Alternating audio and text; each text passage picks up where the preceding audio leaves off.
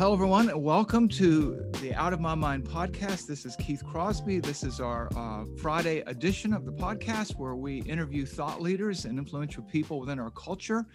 As you know, the podcast is about a biblical conversation in a way of things in the culture that uh, challenge us as believers, as followers of Jesus Christ. Today, we are thrilled to have Mr. Rod Dreher. Mr. Dreher is an influential thought leader, author, blogger, editor. Uh, he can be found online at the American Conservative, where he is an editor and a contributor. He has written on a wide range of topics, ranging from religion, politics, and of course, the culture. Uh, he's been in publications ranging from the Wall Street Journal, the Los Angeles Times, Men's Health, the National Review, and National Review Online. I believe he also served as the uh, chief film critic of the New York Post. He's been on CNN, Fox News, and even MSNBC, which must have been a great rodeo ride there.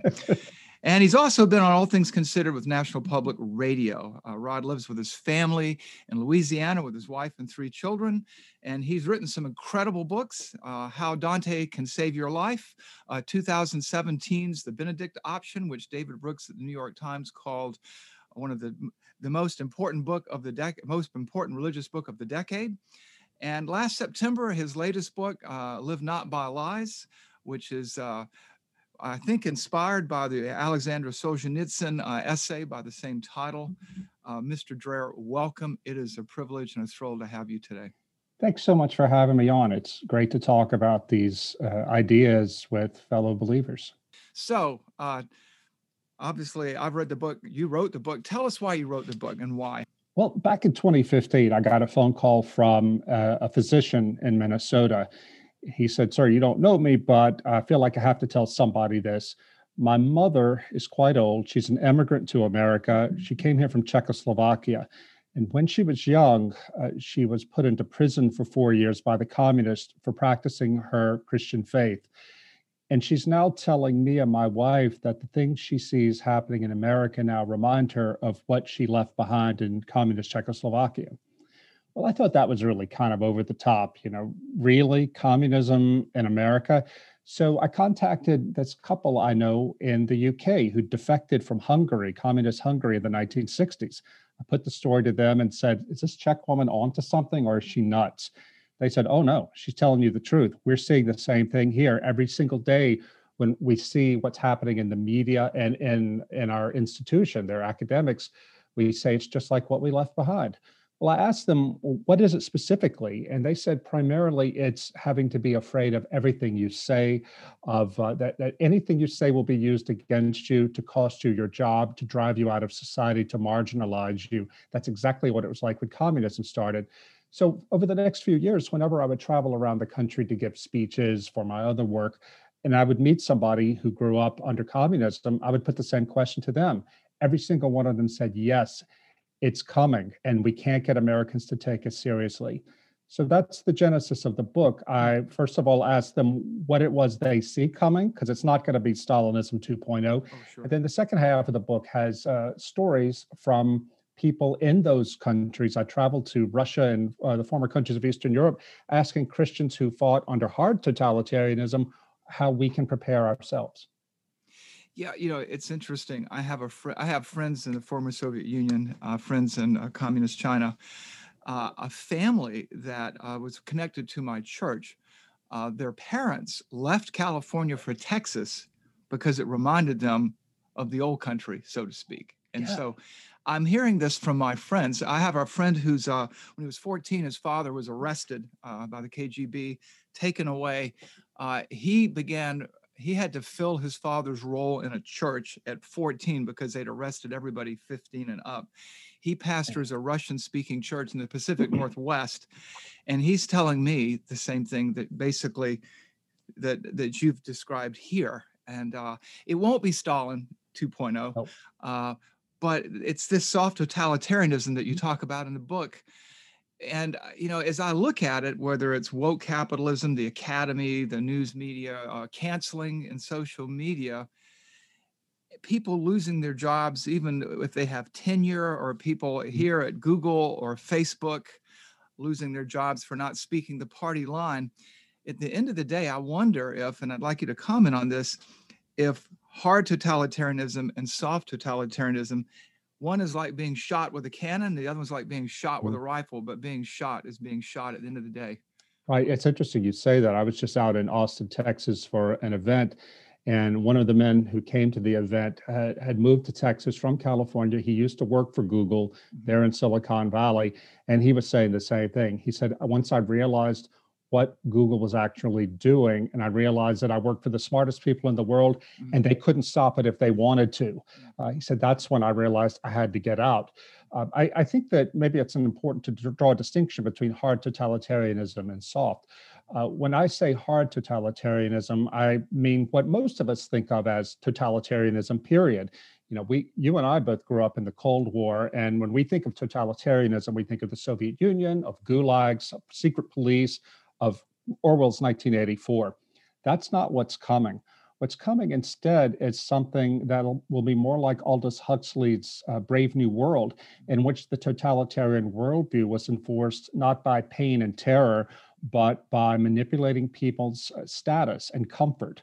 And uh, I, I, think that we're we're seeing right now in this society uh, a sort of therapeutic totalitarianism, where they come in and say, "We're doing this to make make the workplace or our university safer and more comfortable for marginalized people. It's all jargon to, that is being used to cloak the idea of of, uh, of coming down hard uh, on people's freedom of thought and freedom of religion. Totalitarianism, at its most basic, uh, is a system in which everything in society is politicized. This can happen in a police state, as in the Soviet Union or in China, but it can also happen in a liberal democracy. And that's what we're seeing happen now. Yeah, you know, I uh I think of and you you, you said you used the word therapeutic. One of the one of the banes of my existence is uh moralistic therapeutic deism. And I've heard you mention it before, and uh, I've read it you know, I look at it, it's birthed, I believe, in the uh, Protestant youth groups pretty much when you look at the research that was done in 2015 that's where they first identified it those two sociologists but he, even it's it's like a cancer that's spread everywhere and i think it you know you have this perfect storm coming within the church and from outside the church because everybody wants to be nice i was looking at uh, pope francis's comments after the uh, debut of his uh, uh, uh, documentary on him, Francesco, and mm-hmm. uh, October, I think, of 2019, 2019, I think it was. Um, and he talked about the need for gay civil unions because basically because we want to be nice. And mm-hmm. I think that the soft totalitarianism in woke capitalism and is is a first cousin of this because we're doing all these things for good reasons, being anti racist, being nice to people. And anyone with a conviction of any kind is not nice. And I guess my fear is when I look back over history, whether it's the French Revolution, where they were going to, you know, the get fraternité, égalité, you know, the whole thing. Mm-hmm. And when I look at the Russian Revolution in 1917, when I look at the Cultural Revolution, the Great Leap Forward, when I look at all these revolutions, they're striving for utopia. Mm-hmm. They were allegedly they're doing good things, throwing off the czar, building an agrarian society, whatever it was. Even National Socialism in Germany was mm-hmm. trying to do ostensibly, in their minds, at least a good thing. And dissidents ultimately become viewed almost to use the terms of a pandemic like a contagion. Exactly right. And when they can't control it, they always break totalitarian, hard totalitarian, and try to eliminate it. Any thoughts on that? No, I, you're exactly right. But I, one thing that I think is going to make this going to allow them to keep it soft in terms of not having to arrest people is technology, mm. specifically mm. the social credit system. Mm. Uh, your listeners may may know that China has something called the social credit system, in which they use the incredible computing power of the state and artificial intelligence to monitor everything that every single Chinese citizen does online with their smartphones or their, the internet. And in China, it's almost a fully cashless society. So you have to use your phone or the internet in order to, to participate in the economy. Well, the Chinese government maintains a file on each and every Chinese citizen, an electronic file. It takes in this data that it hoovers up every single day from the cloud and runs it through algorithms and assigns to each Chinese citizen a social credit rating. If you get a high social credit rating, like say you've downloaded the speeches of Xi Jinping, well, then you get a higher rating, you have more privileges. You can go to the best restaurant, your kids can get into the best colleges, and so forth. But the lower your social credit rating, the more constricted your freedom is in society and in, in the economy, down to the point where they can even prevent you from buying or selling. Now, for Christians, that should set off alarm bells because we know from the book of Revelation that uh, in the last days, the Antichrist will be able to forbid people from buying or selling unless they take the mark of the beast. This is the kind of thing that when I was a kid, it would seem so far out into the future. How in the world would they do that? Well, the Chinese have figured out how to do it. Here's the thing in the United States, we have the technological capability to do, implement the social credit system here already and perfectly legally big companies like Google, Amazon, Facebook, and others, they get the same data that we generate and they use it to sell us things. How hard would it be for them to decide who the deplorables are and who forms uh, a threat to the good order of society and suddenly make it difficult or impossible for us to participate in the economy? This is going to be it's not only a possibility now i think it is an inevitability uh, as we go into the future. And christians and everybody who values their freedom need to wake up to this. You know you, you make a good point. I remember reading in usa today in the early days of the pandemic or maybe midway through depending on how far we are down the road in the pandemic uh, they had uh, uh some uh, an, uh, an editorial an op-ed written by a number of doctors and they demanded full compliance, you know, mandatory vaccines, you know, and I'm not an anti-vax person or anything like that. But what they did say was there would be no exclusions, you know, mm-hmm. no religious exclusions, no exclusions for reason of conscience or concern. And then they gave a list of a series of uh, sanctions that could be brought to bear mm-hmm. both in the private sector and also by the government, whether it was a forfeiture of certain tax uh, benefits mm-hmm. or whether it was excluding people from access to arenas or whatever. Uh, and part of it was requiring some sort of identification or health certificate or, or who knows what. Mm-hmm. But it, it just seems like there's this uh, perfect storm, this conflation of forces that are coming together. And we are mostly, as a society, happy to conform you know, sure. we, we've we've given our identities and all of our privacy away to the social media, and uh, and social media is very influential. Uh, have you seen the movie uh, uh, The Social, social Dilemma? Dilemma? Exactly, oh. Oh, exactly.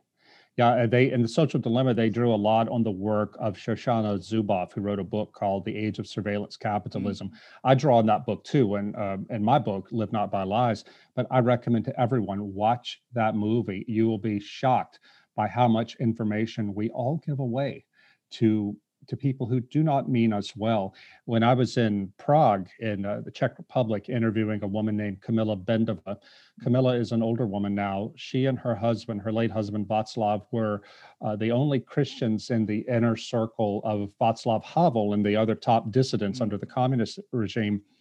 And uh, I was noticed Kamila was sitting there as I was interviewing her, and she had a dumb phone, you know, a little old style flip phone next to her. I said, "Where's your smartphone?" She said, "Nobody in my family will have smartphones because if you've been through what we have been through under communism, you would know that there is no such thing as the innocent taking of information."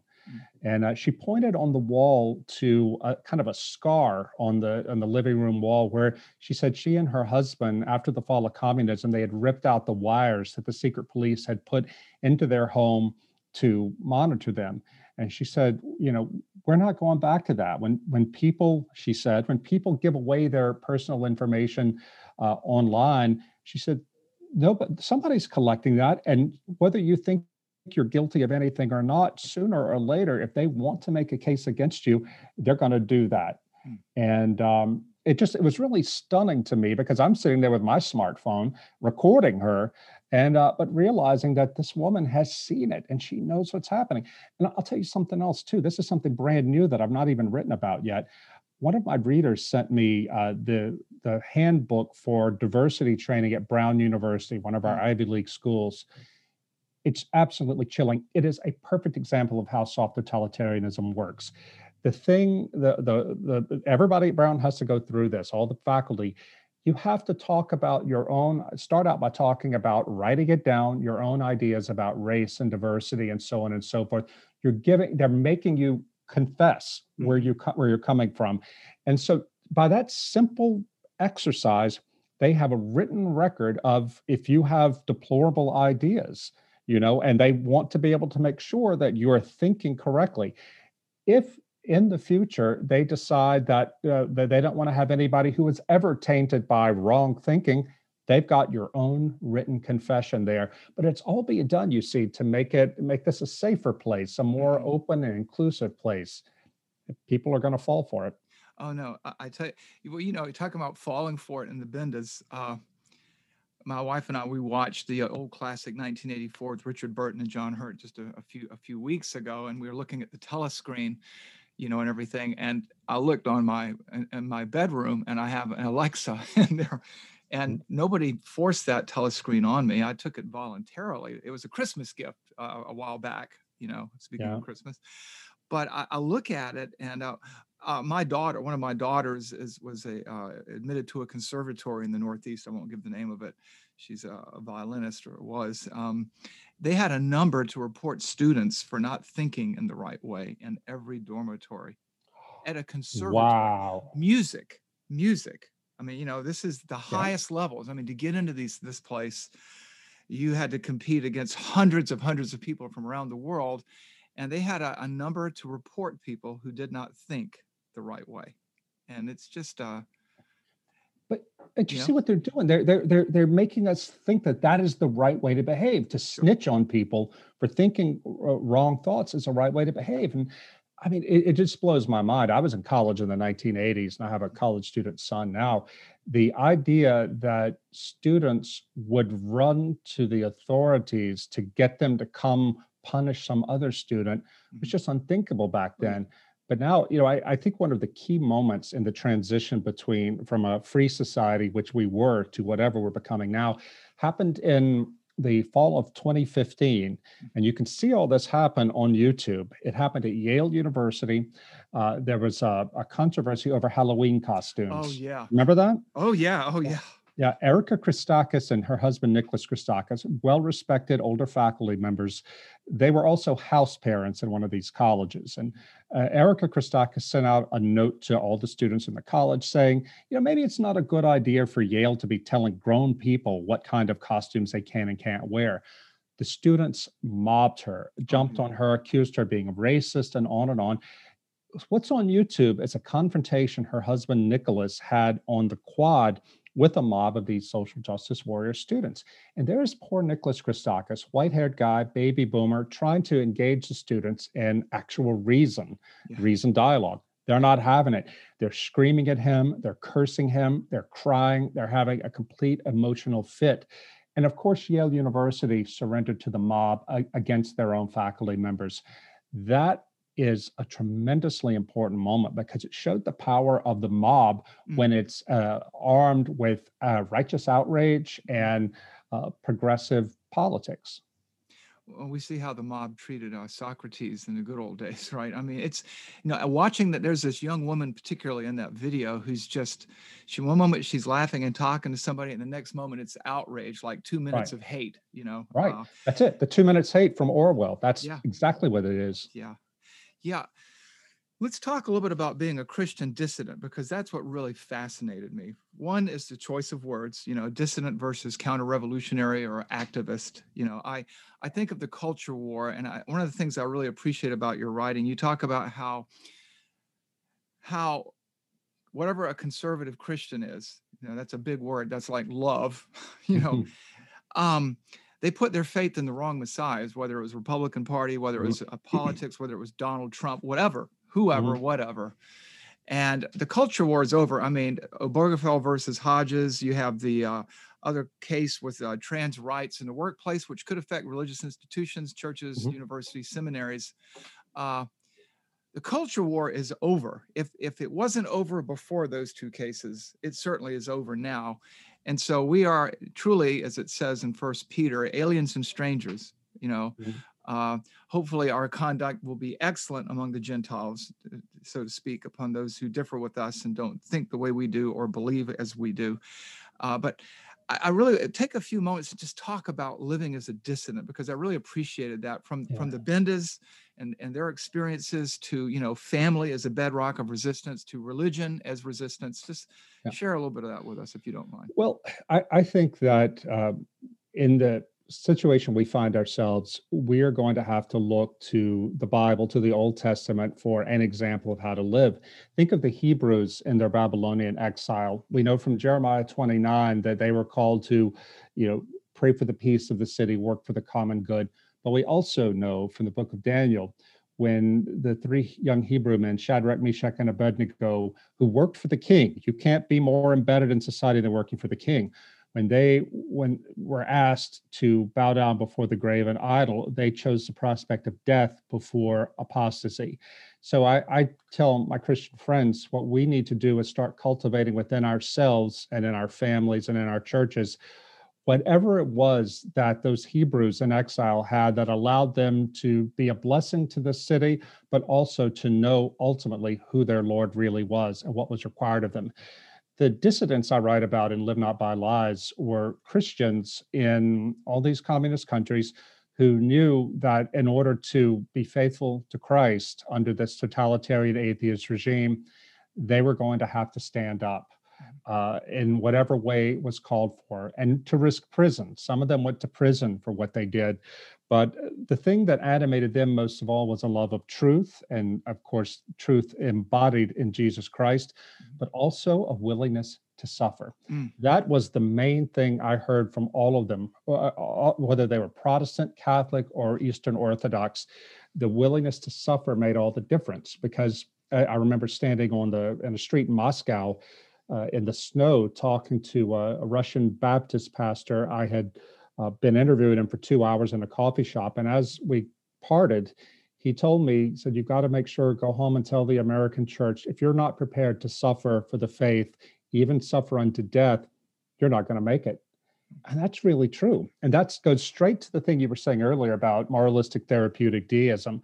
In moralistic therapeutic deism, which, as you mentioned, Christian Smith, the sociologist, said is the de facto religion of all American Christians, Mhm. being nice and being happy, or the, uh, that's the summum bonum, the greatest good of life. But that's not Christianity. Christianity wants us, you know, God, God doesn't want us to be miserable. But if it comes down to uh, committing grave evil or dying, we are expected to give our life in witness to Christ. And if we're not prepared to give our lives, uh, how are we, or if we're not prepared to give up our jobs or give up social status and or give up our freedom, how are we going to be prepared to give up our lives for the sake of the gospel? This is the sort of thing we have to be thinking about and talking about among ourselves right now, not five years down the road, because we don't know when this is when things are going to get really hard. I, I dedicate the book to a Catholic priest named Father Tomislav Kolakovich. Father Kolakovich died in 1990, I think it was, but uh, in 1943 he was working in Zagreb, Croatia, his home country, doing work against the Nazis. He got a tip that the Gestapo was coming for him, so he sneaked out of the country and went to nearby Slovakia, which was his mother's homeland, and adopted her last name, Kolakovich, to hide out. He started teaching at a Catholic university there, and he told his students, he said, The good news is the Germans are going to lose this war. The bad news is when it's over with, the Soviets are going to be ruling this country. And the first thing the communists are going to do is to come after the churches. So, what he did was he organized student groups uh, within the university to come together for prayer, but also to talk amongst themselves about what was happening in society around them and how they, as Christians, as faithful Christians, could resist if oppression came. They spread these groups all around the country. Every town of any size in Slovakia within two years had one of these prayer groups. The Catholic bishops warned Father Kolakovich, oh, you're scaring people. You're being too alarmist. It'll never get that bad. But that priest had studied the communist mindset because he wanted to do missionary work in the Soviet Union. sure enough, when the Iron Curtain fell in that country, the first thing the communists did, they came after the churches. And Father Kolakovic's underground network was the way the underground church survived. And it was the only meaningful resistance to totalitarianism for the next 40 years. Hmm. I think we're in a Kolakovich moment here in America now, and we had better use the liberty we still have to start uh, putting these networks together right this minute yeah, it's interesting. The, my Russian friend in the Pacific Northwest told me the same thing. Basically, he said, "You need to start. You, you can't cram for crisis. You can't cram for life. You can't cram That's for sad. spirituality." Uh, and he said, "You need to begin organizing, whether it's five or ten or fifteen years. It is coming." He, he said, "I never thought I'd live to see this in America." He's a, a Russian fellow. Uh, but isn't that incredible? Can I just ask you? why is it that we won't listen to them? Why are Americans so afraid to take these people seriously? I don't know. This is it drives me crazy because I have a friend. He planted three churches in the Czech Republic before he retired, and it took a lot in some cases because the Czech Republic is like the most atheist. You already know this, the most oh, yeah, atheistic yeah. nation in the world. These people had survived the Cold War, and to get them to come out of their shell, but we've had freedom we haven't had the soul crushing weight of the of social socialism and Marx communism. Mm-hmm. Socialism mm-hmm. is communism without the gun stuck in your face yet. You know, uh, we haven't had that. And yet, as we both observed, uh, we're just giving it all away, yeah. just so, just willingly. And I think it comes back to comfort. All of yeah. our problems are first world, getting stuck at a red light. We don't know what it means to suffer. And I think in the in the American church, you have this this track that existed for some years and it did a lot of good but jesus has a wonderful plan for your life well yeah that's not true he's called you to suffer he does have a wonderful plan it isn't maybe what you have in mind it may be laying down your life for your friends yeah. you know yeah. and that exactly. level of sacrifice and you talk about embracing sacrifice in your book that is what we're called to do we're called to suffer you know first peter is all about suffering being on the wrong side of the culture well, and, and, nobody, you're not going to get far preaching a sermon in America about that. But that is how the church, if it survives, is going to survive by those who are willing to carry the cross to the end.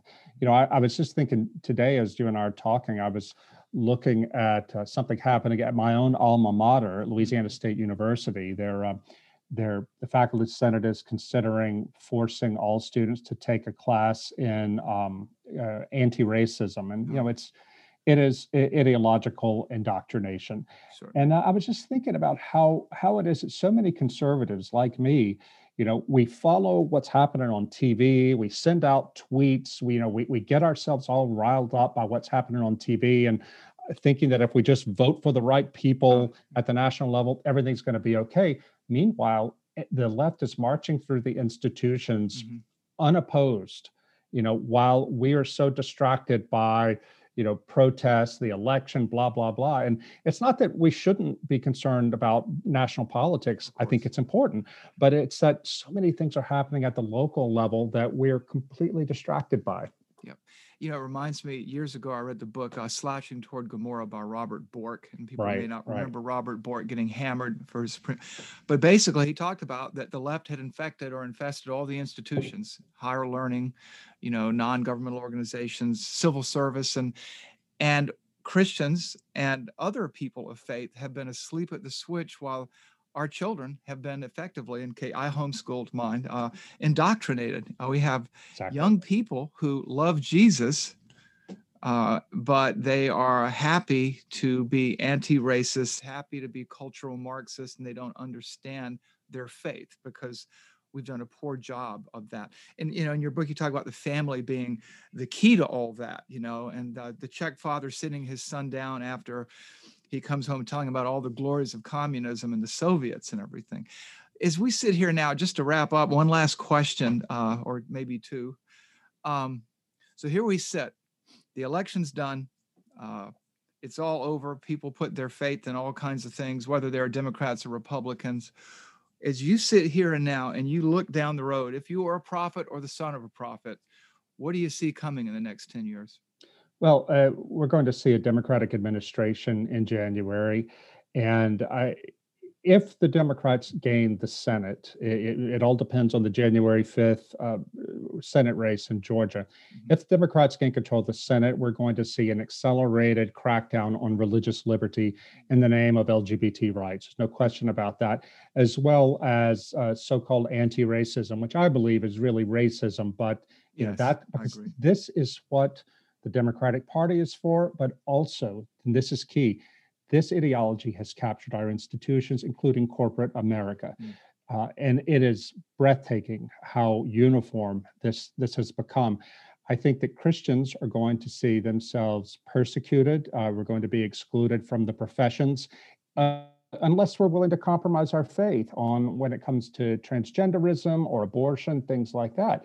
Um, but we are going to find ourselves economically marginalized. And if there is any kind of violence, God forbid, but if there's any kind of violence that they can pin on conservatives, I think the establishment, by which I mean the state, uh, the media, uh, universities, and big business, are going to coalesce to implement some kind of social credit system. Mm-hmm. I don't know when this is going to happen, but I think it is inevitable. I think we should resist it as much as we can, and we should be pressing our representatives, whether they're Democratic or especially if they're Republican, to get busy reining in big tech and trying to uh, build walls to protect religious liberty. But I, I got to tell you, I have so little faith in the Republicans. I remember back in 2015, and I wrote about this in my last book, The Benedict Option after the Obergefell ruling, a few months after, I, I went to, um, I was on Capitol Hill and went to speak to a Christian group in Congress of staffers, and then had a private meeting with some key Republican staffers who were also practicing Christians from both the Senate and the House. And I said, okay, we lost the Obergefell ruling. That was a big blow. But uh, so, what are you and the Republican Party going to do now to protect religious liberty of dissenters? Silence. Uh, I said, really? What what what are you going to do? They said, This is not on our agenda. This was five years ago. And I, I remember leaving that meeting, walking across the parking lot in front of the Capitol, thinking, we Christians really are on our own because these Republicans were not going to offend donors and they were all terrified of being called bigots. I hope that we can find some now, five years later, who, who find a backbone, but I'm not confident. I, am not optimistic, but I am hopeful. And maybe I can close on this because it's important for Christians to know. The difference between optimism and hope is this people who are optimistic think everything is going to turn out for the best. But that we hope so, but it that we're, we're not guaranteed any of that. People who are hopeful hope that things turn out for the best, but if they don't, hopeful people know that even suffering, when it's done for the sake of Christ and done in a, in a spirit of love, of sacrificial love, that the Lord can use that for the good, for the for redemption of the world. So uh, I I tell people, if be realistic, be hopeful. Optimism is unrealistic at this point, but hope is the only thing we have, and it will carry us through that and faith in Christ. You preach it, and I'll turn the page. Well said. well said. Uh, Dreher, where can people find you on the internet? Where can, I, I, said I gave some locations already, but talk about your book and uh, and uh, I have commended it to my listeners two or three times, but this is a chance for a Dreher commercial. So thank you. Well, I, I, blog uh, I blog every day at the americanconservative.com slash Dreher, D-R-E-H-E-R. You can also find me on Twitter at Rod Dreher, R-O-D-D-R-E-H-E-R. If you go to my Twitter page, I have pinned to the top a free downloadable study guide for Live Not by Lies. I, I wrote that to help uh, Christian groups and families study the book, and it, it's there for you also I, have just started a substack where I, I, I, it's a newsletter that i use to talk mostly about spiritual things and literature. It's roddreher.substack.com so i'm all over the place. All right. Well thank you for making time in your schedule for this podcast. Uh, god bless you. You have a great day. Thanks so much Oh, it was great to be here. It's always good to talk to brothers and sisters in Christ because we're going to need each other a, a great deal in the days to come. So I appreciate this. Well, Keith, that was a great interview. Uh, I really enjoyed hearing you and Rod uh, dialoguing back and forth. And, you know, the irony of all of this is it we recorded this interview before the Capitol riots had taken place. And I think you know, now that they have, and we discussed this uh, a couple weeks ago in our podcast about the Capitol riots, but you get to see some of what Rod is talking about almost prophetically, uh, in quotation marks there, um, coming to light today. Well, that's it. You know, no, we're not prophets, of course, or the sons of prophets, but you when you look at what Rod was concerned about. He goes, you know, if there's some act of violence, it's going to accelerate the process, and it did. You had the whole Parler thing. You have people cracking down. It's you know. This is a book. This was an interview for our time. This is our first interview for interview interview Friday, and I'm really thankful that he was the first guy to go because he really lays it out for us really really well. Yeah, and we also have some upcoming interviews. I know that uh, we've got Voddie Baucham on the schedule. That's right. We have Voddie Baucham in February, and I think we're going to have James White, the theologian and apologist James White, in March. And so this is looking good. This is Interview Friday, the last Friday of every month. Now, if you would like further resources, you can visit us online because we'll have some links to some of Rod Dreher's books. If you'd like to ask me a question, as always, email me at keith at hillside.org, K E I T H at hillside.org. I try to answer emails within 24 hours. You can learn more about Hillside Church at www.hillside.org. You can watch our worship services online, eh, or you can attend in person. And again, as always, if you're listening on any of the major platforms, the podcast platforms, please give us a five star rating so that we can reach and help more people with this information. So, this is Keith Crosby with Mark Stickler, Out of My Mind, our first interview podcast. God bless you and God keep you.